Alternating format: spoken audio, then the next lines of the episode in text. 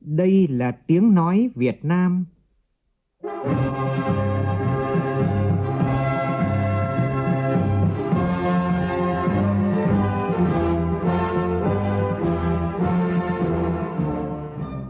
là tiếng nói Việt Nam, phát thanh từ Hà Nội, thủ đô nước Cộng hòa xã hội chủ nghĩa Việt Nam.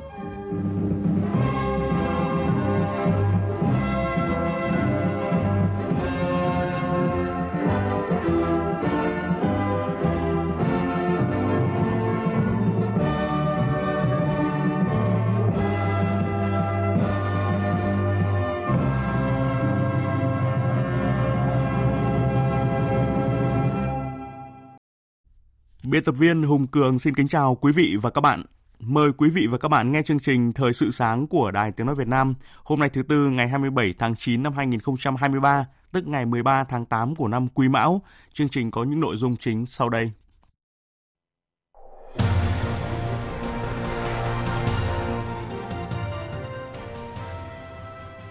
Chủ tịch nước Võ Văn Thưởng gửi thư chúc các em thiếu niên nhi đồng nhân dịp Tết Trung Thu Tiếp tục chuyến thăm chính thức Bulgaria, Chủ tịch Quốc hội Vương Đình Huệ tiếp Chủ tịch Đảng Xã hội BSP, Chủ tịch nhóm nghị sĩ của Liên minh Đảng Công dân vì sự phát triển châu Âu và các lực lượng dân chủ, thăm thành phố Bugat. Tuyên dương 420 cán bộ đoàn viên thanh niên có thành tích xuất sắc tại lễ tuyên dương thanh niên tiên tiến làm theo lời bác diễn ra sáng nay. Trong phần tin quốc tế, Thổ Nhĩ Kỳ sẽ đồng ý với Thụy Điển gia nhập NATO nếu Mỹ mở đường thương vụ bán máy bay tiêm kích F-16 cho nước này. Tổng thống Philippines Ferdinand Marcos bác bỏ đề xuất giảm thuế nhập khẩu gạo.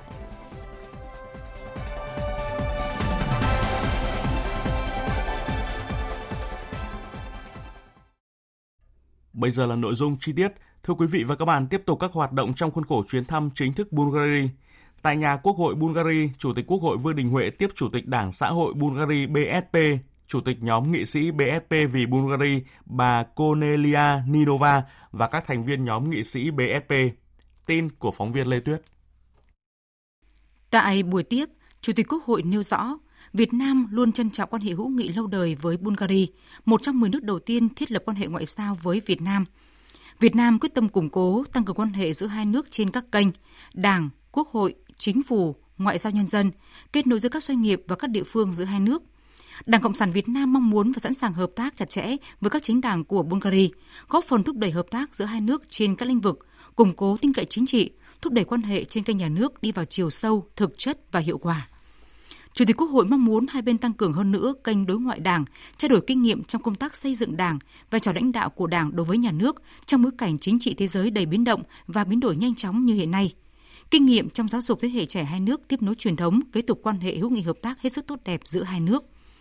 Bà Konelina Ninova cho biết, với mong muốn củng cố và tăng cường hơn nữa quan hệ hai đảng hai nước, Ủy ban Liên Chính phủ hai nước đã thống nhất vào tháng 10 tới sẽ nhóm họp.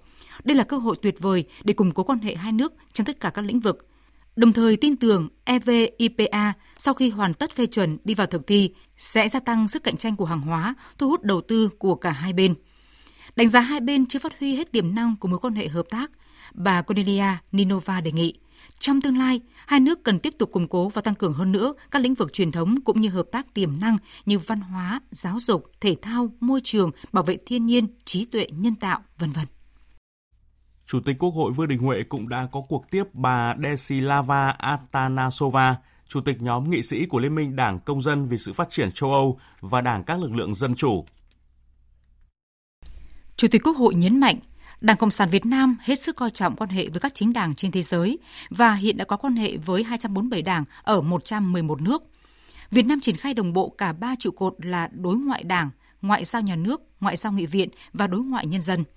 Chuyến thăm Bulgaria của đoàn đại biểu cấp cao Quốc hội Việt Nam lần này cũng nhằm thúc đẩy hợp tác với các đảng chính trị của Bulgaria, từ đó đẩy mạnh quan hệ hai nước. Trên cơ sở bản ghi nhớ hợp tác giữa hai quốc hội vừa được ký kết, Quốc hội Việt Nam sẽ làm hết sức mình để thúc đẩy quan hệ hai nước – Chủ tịch Quốc hội mong bà Desislava Antanasova và các nghị sĩ thành viên của Đảng tiếp tục ủng hộ việc tăng cường quan hệ giữa hai cơ quan lập pháp hai nước nói riêng và quan hệ hữu nghị truyền thống và hợp tác nhiều mặt Việt Nam Bulgaria nói chung. Nhân dịp này, Chủ tịch Quốc hội mong bà Desislava Anta Antanasova và nhóm nghị sĩ của Đảng Công dân vì sự phát triển châu Âu và các lực lượng dân chủ vận động Nghị viện châu Âu gỡ bỏ thẻ vàng EU đối với mặt hàng thủy sản của Việt Nam. Bởi việc này đang không chỉ tác động đến sinh kế của ngư dân Việt Nam mà còn ảnh hưởng đến cả hàng triệu người tiêu dùng của châu Âu. Bà Desislava Antanasova cảm ơn Chủ tịch Quốc hội Vương Đình Huệ về những lời nói tốt đẹp về tình bạn, tình hữu nghị giữa hai nước, đồng thời khẳng định sẽ tiếp tục có những đề xuất ủng hộ cũng như bảo vệ quyền lợi của Việt Nam. Cùng ngày, Chủ tịch Quốc hội Vương Đình Huệ đã đến thăm thành phố Burgas. Tại đây, Chủ tịch Quốc hội đã tiếp thị trưởng thành phố Burgas Dimitar Nikolov và các phó thị trưởng, lãnh đạo các ban của thành phố. Thị trường Burga Dimitar Nikolov cho biết, chuyến thăm của Chủ tịch Quốc hội rất quan trọng để hai bên trao đổi về các lĩnh vực giáo dục, văn hóa và du lịch. Thông tin, năm 2015, thành phố Burga đã kết nghĩa với tỉnh Quảng Ninh. Thị trường mong muốn thời gian tới sẽ mở rộng quan hệ với các địa phương khác của Việt Nam.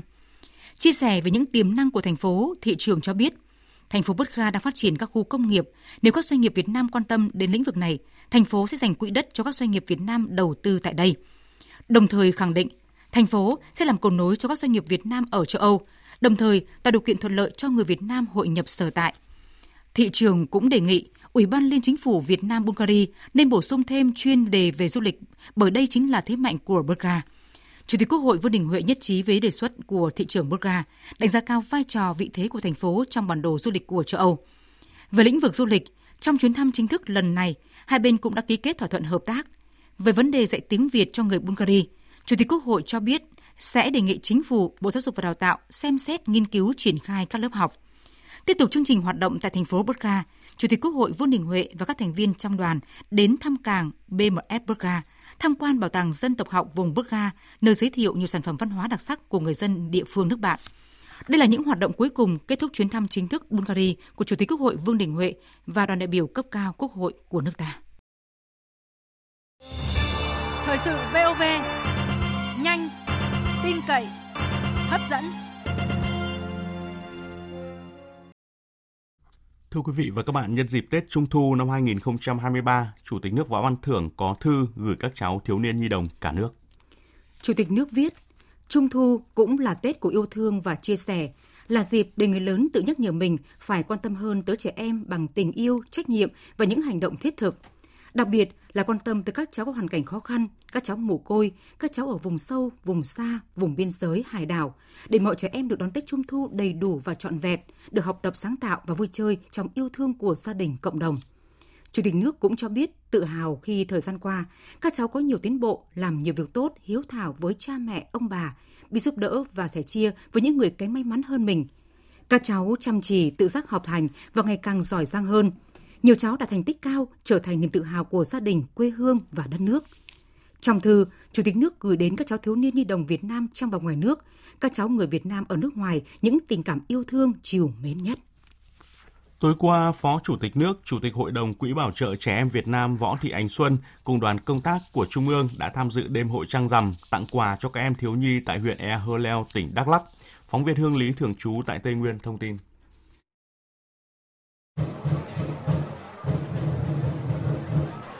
Không khí tươi vui của Tết Trung Thu, Phó Chủ tịch nước Võ Thị Ánh Xuân đã tặng 270 suất học bổng, 120 chiếc xe đạp cho học sinh có hoàn cảnh khó khăn, một căn nhà cho trẻ em mồ côi và 1.500 phần quà với tổng giá trị hơn 1 tỷ đồng. Em Nguyễn Quách Tuệ Minh, một trong những học sinh được nhận quà cho biết. Và con cảm thấy rất vui và khi Trung Thu là được nhận được một chiếc xe đạp như thế.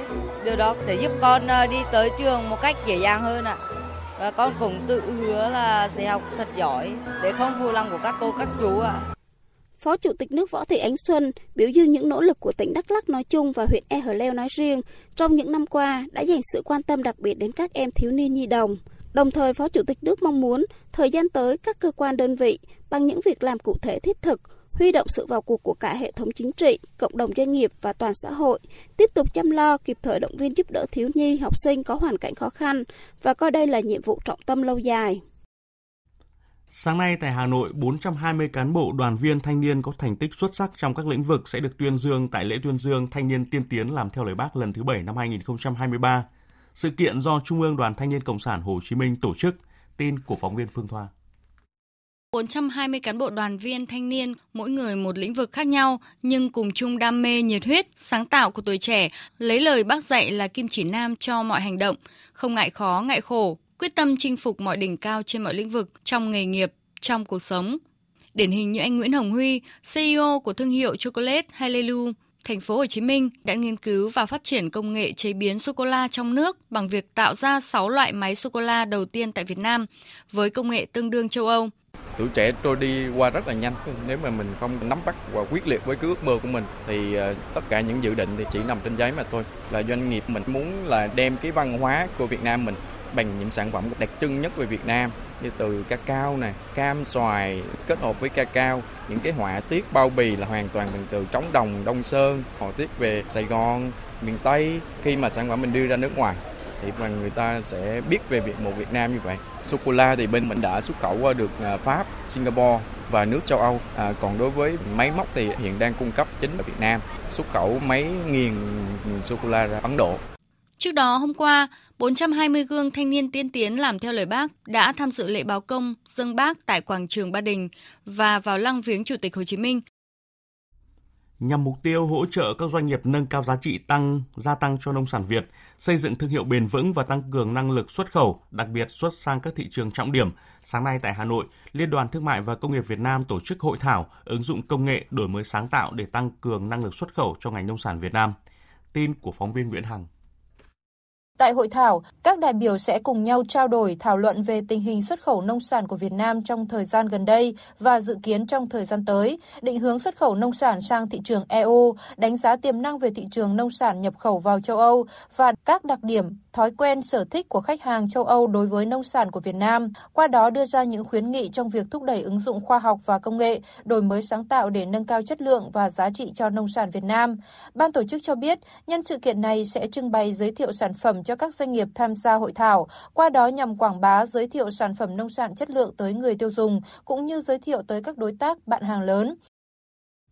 Cần mở lại mỏ cát để đẩy nhanh thi công cao tốc là đề nghị của đơn vị thi công dự án thành phần đoạn cao tốc Hậu Giang Cà Mau. Tin của phóng viên Trần Hiếu.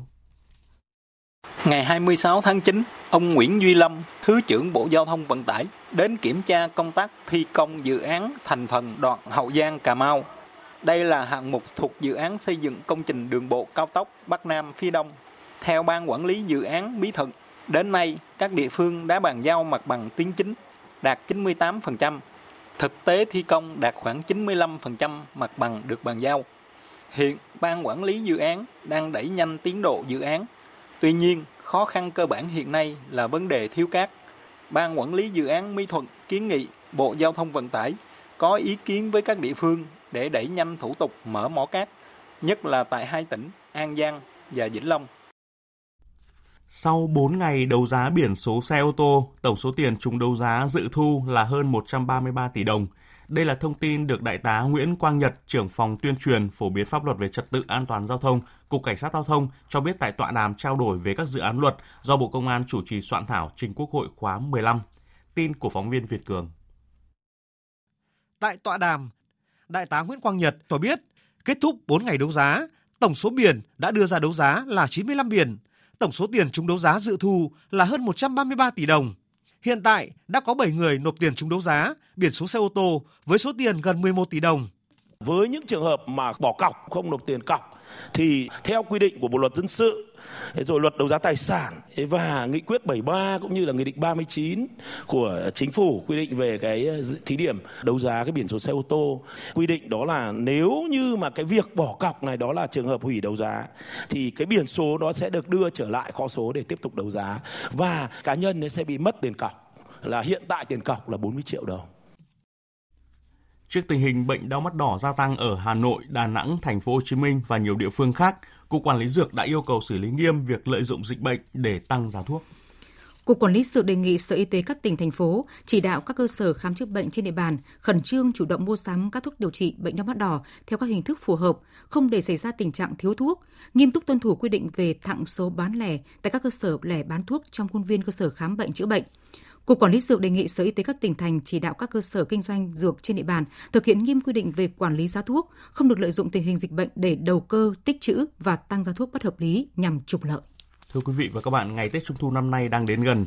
Mặc dù nhiều điểm kinh doanh bán bánh trung thu, đồ chơi trung, trung thu trên địa bàn thành phố Hồ Chí Minh treo biển giảm giá sâu, nhưng sức mua của thị trường vẫn rất chậm. Phóng viên Lệ Hằng thường trú tại thành phố Hồ Chí Minh phản ánh. Những năm trước, vào thời điểm này, trên các tuyến đường như Cách mạng tháng 8, quận 10, đường Hùng Vương, Nguyễn Tri Phương, quận 5, nhất là khu vực quanh công viên Lê Thị Riêng, có rất nhiều quầy bán bánh trung thu, nhưng năm nay chỉ có vài quầy và rất vắng khách. Bánh trung thu năm nay có nhiều mẫu mã mới, sản phẩm cũng phong phú với nhiều mức giá khác nhau, từ gần 300.000 đồng đến hơn 1 triệu đồng một hộp. Mức giá bánh năm nay không tăng nhiều, nhưng khách mua ít. Theo một số nhân viên bán hàng, lượng khách mua lẻ giảm khoảng 20% so với năm trước. Rất nhiều quầy bán bánh trung thu treo biển mua một được hai hoặc thậm chí mua một được bốn nhưng vẫn ế khách. Anh Tâm đang mua bánh ở đường Cách mạng tháng 8, quận 10 cho biết. Giá năm nay hình như là có cao hơn năm ngoái không 8 đến 10% á. Với mình thì hiện tại thì mình vẫn chấp nhận được. Nó có nhiều mẫu mã đa dạng hơn thì mình thấy nó đẹp hơn. Trường năm nay có vẻ ám đạm hơn năm ngoái nhiều. Đi uh, ngoài đường thấy là cái số lượng gian hàng nó ít hơn và thấy các cái quầy sức mua nó giảm hơn so với mọi năm á, thấy vắng hơn năm ngoái. Phố Lồng Đèn trên đường Lương Nhữ Ngọc quận 5 thời điểm này cũng thưa vắng khách. Nhiều tiểu thương cho biết giá lồng đèn không tăng, nhưng sức mua giảm khoảng 30% so với dịp này năm trước, trong khi lượng người bán cũng giảm khoảng 1 phần 3. Anh Mười, người gần 20 năm bán hàng ở đây, lý giải. Thị trường bây giờ người ta bán ế là không có tiền để đóng thuế, mướn, mặt bằng giả không nổi, rồi người ta bán thì không có lợi. Thì đương nhiên người ta phải ờ, nghĩ ờ, năm nay thì giảm 10 người phải nghỉ hết ba rồi đó thì bán một ngày chừng vài người thôi tối ờ, cũng đi chơi vài người thôi chứ không có nhiều Năm nay, lượng đèn trung thu tiểu thương nhập về giảm. Đèn trung thu truyền thống rất ít mẫu mã mới. Còn hàng nhập khẩu của Trung Quốc chủ yếu là lồng đèn hình thỏ ngọc. Giá các mặt hàng dao động từ 40.000 đồng đến 70.000 đồng một cái. Tiếp theo là thông tin cảnh báo lũ quét, sạt lở đất, sụt lún đất do mưa lũ hoặc dòng chảy trên khu vực các tỉnh từ Thanh Hóa đến Quảng Trị. Trong 24 giờ qua, từ 2 giờ ngày 26 tháng 9 đến 2 giờ ngày 27 tháng 9, tại khu vực các tỉnh từ Thanh Hóa đến Quảng Trị đã có mưa vừa, mưa to, có nơi mưa rất to như Thác 10 của Nghệ An là 465 mm, Thạch Xuân của Hà Tĩnh là 344 mm, Tần Lam của Quảng Bình là 260 mm. Cảnh báo trong 6 giờ tới, tại khu vực các tỉnh từ Thanh Hóa đến Quảng Trị tiếp tục có mưa với lượng mưa tích lũy phổ biến từ 50 đến 100 mm, có nơi trên 150 mm.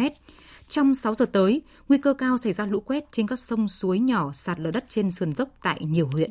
Và sau đây là tin cảnh báo lũ trên các sông Ngàn Sâu, Ngàn Phố, tin cảnh báo lũ trên sông La ở khu vực tỉnh Hà Tĩnh. Lũ trên thượng nguồn sông Ngàn Sâu tại trạm Chu Lễ, sông Ngàn Phố đã lên mức báo động 2, hạ lưu sông Ngàn Sâu đang tiếp tục lên. Trong 6 đến 12 giờ tới, lũ trên thượng nguồn các sông Ngàn Sâu trong sông Ngàn Phố tiếp tục lên và đạt đỉnh. Trong 12 đến 24 giờ tới, lũ trên thượng nguồn các sông Ngàn Sâu, sông Ngàn Phố giao động ở mức đỉnh sau xuống chậm.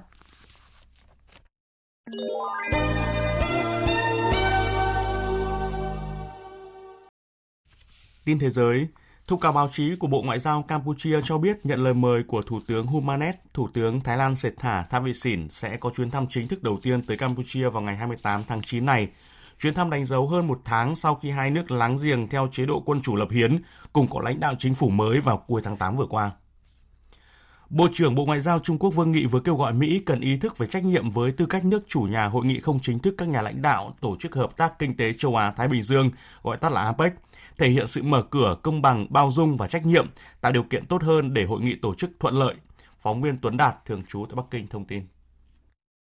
Ông Vương Nghị cho biết, Trung Quốc là một nước có trách nhiệm, chưa từng vắng mặt tại các diễn đàn đa phương quan trọng. Về việc bố trí tham dự hội nghị APEC, Trung Quốc đang duy trì liên lạc với các bên liên quan, sẽ thông báo thông tin chính thức vào thời gian thích hợp. Theo Bộ trưởng Bộ Ngoại giao Trung Quốc, hội nghị không chính thức các nhà lãnh đạo tổ chức hợp tác kinh tế châu Á Thái Bình Dương nên trở thành một diễn đàn thúc đẩy hợp tác không nên là nơi kích động đối kháng. Trung Quốc cùng các bên đều mong đợi Mỹ có thể ý thức được trách nhiệm với tư cách là nước chủ nhà, thể hiện sự mở cửa, công bằng, bao dung và trách nhiệm, tạo điều kiện tốt hơn cho hội nghị được tổ chức thuận lợi. Thổ Nhĩ Kỳ vừa nêu điều kiện phê chuẩn đơn xin gia nhập NATO của Thụy Điển. Truyền thông Thổ Nhĩ Kỳ dẫn lời Tổng thống Tayyip Erdogan ngày 26 tháng 9 cho hay Quốc hội nước này sẽ giữ lời hứa phê chuẩn đơn xin gia nhập tổ chức NATO của Thụy Điển nếu chính quyền Tổng thống Mỹ Joe Biden mở đường cho thương vụ bán máy bay tiêm kích F-16 cho Thổ Nhĩ Kỳ. Bộ trưởng Du lịch Israel Ham Katz ngày hôm qua đã tới Ả Rập Xê Út trong chuyến thăm cấp cao công khai đầu tiên tới vương quốc này trong bối cảnh hai nước đang tiến hành đàm phán để đảm bảo quan hệ song phương. Trong một tuyên bố, Bộ Du lịch Israel cho biết ông Katz là Bộ trưởng Israel đầu tiên dẫn đầu một phái đoàn chính thức tới thăm Ả Rập Xê Út, đồng thời xác nhận quan chức này sẽ tham dự hoạt động nhân Ngày Du lịch Thế giới của Liên Hợp Quốc vào ngày 27 tháng 9 tại Riyadh. Chuyến thăm mang tính bước ngoặt trên diễn ra giữa lúc Riyadh cử phái đoàn đầu tiên đến bờ Tây bị chiếm đóng sau 3 thập kỷ. Ả Rập Xê Út và Israel đang nỗ lực tiến hành các hoạt động ngoại giao nhằm đạt được hiệp định bình thường hóa quan hệ hai nước, song còn nhiều còn thiếu đồng thuận trong vấn đề nhà nước Palestine độc lập. Quỹ Nhi đồng Liên Hợp Quốc UNICEF cho biết có khoảng 45.000 trẻ em ở Kenya đang được nuôi dưỡng trong các cơ sở chăm sóc nội trú do nghèo đói, cha mẹ bị bỏ rơi hoặc là bạo lực gia đình. Phát biểu tại một diễn đàn ở thủ đô Nairobi, có sự tham dự của hơn 150 đại biểu, bao gồm các quan chức chính phủ, các nhà hoạt động về quyền trẻ em và các nhà tài trợ quốc tế, nhấn mạnh tình trạng trẻ em bị sống xa cha mẹ, đặc biệt nghiêm trọng đối với trẻ em khuyết tật nặng, trong khi những trẻ em sống trên đường phố rất dễ vướng vào vi phạm pháp luật. Họ cũng cảnh báo, bất kỳ mô hình nuôi dưỡng nào mà trẻ em lớn lên trong các cơ sở chăm sóc, dù có thiện trí đến đâu, đều gây ra những lo ngại đáng kể. Một thông tin đáng chú ý đó là Văn phòng Tổng thống Philippines cho biết Tổng thống Ferdinand Marcos đã bác bỏ đề xuất giảm thuế nhập khẩu gạo. Quyết định được đưa ra sau một cuộc họp giữa các quan chức kinh tế và nông nghiệp diễn ra cùng ngày. Ông Marcos giải thích thuế nhập khẩu gạo thường được giảm xuống khi giá gạo tăng lên, đồng thời cho rằng hiện chưa phải là thời điểm để giảm thuế do giá gạo thế giới được dự báo đi xuống. Trước đó, các bộ tài chính và bộ kế hoạch kinh tế đề xuất giảm thuế nhập khẩu gạo từ mức 35% hiện nay xuống khoảng từ 0 đến 10%, trong bối cảnh chính phủ tìm cách thức giảm áp lực lạm phát. Tuần trước, giá gạo xuất khẩu của Thái Lan và Việt Nam đã giảm so với mức cao gần đây. Trong khi đó, việc chính phủ Ấn Độ hạn chế xuất khẩu gạo khiến hoạt động này bị chững lại. Tiếp theo là một số thông tin thể thao.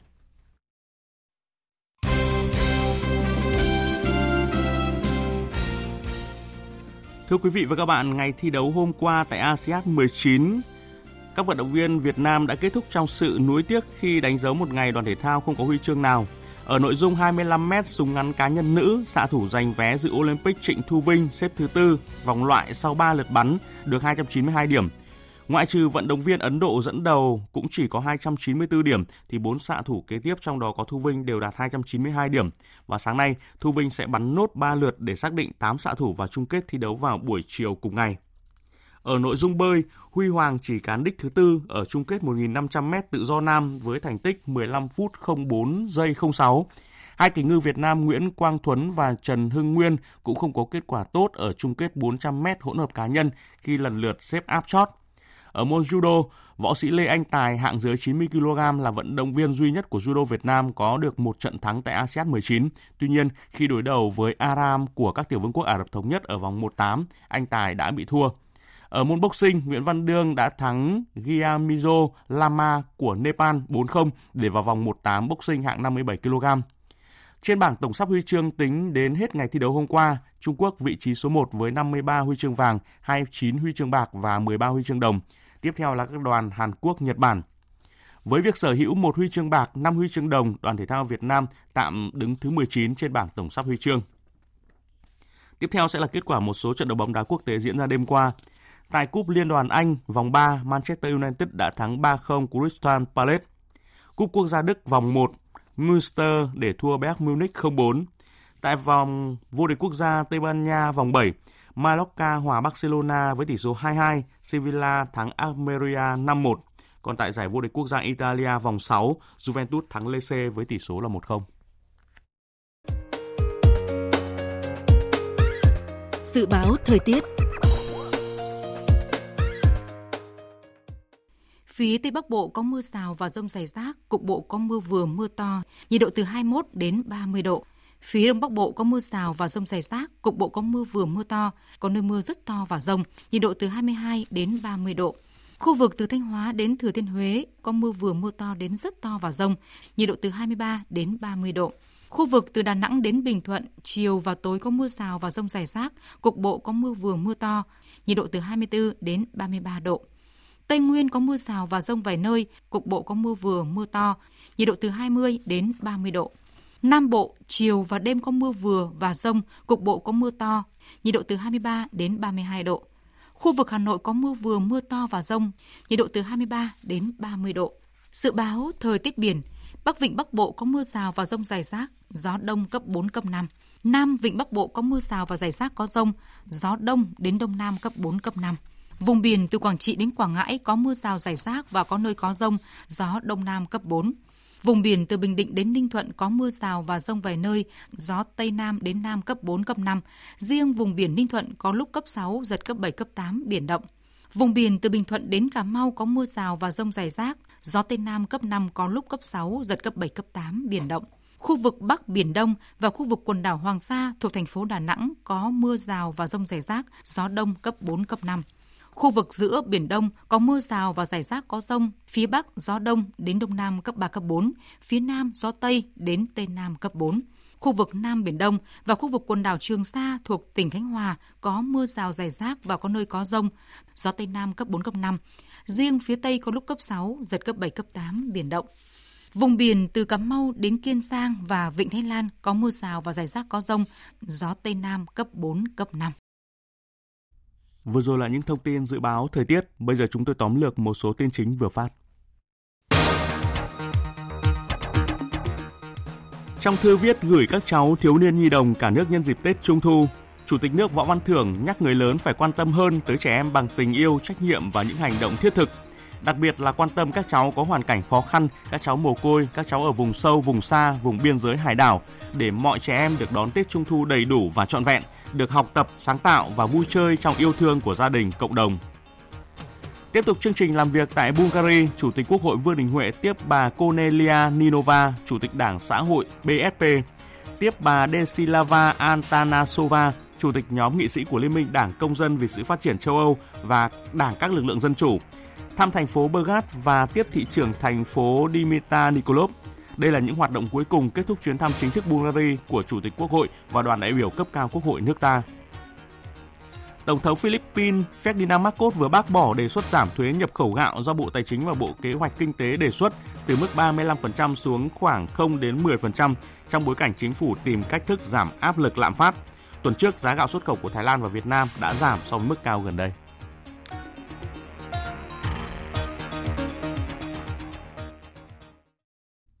Phần tóm lược những tin chính vừa rồi đã kết thúc chương trình Thời sự sáng nay của Đài Tiếng Nói Việt Nam. Chương trình hôm nay do biên tập viên Hùng Cường, Mai Hồng thực hiện với sự tham gia của phát thanh viên Kim Phượng và kỹ thuật viên Thu Hằng, chịu trách nhiệm nội dung Hoàng Trung Dũng.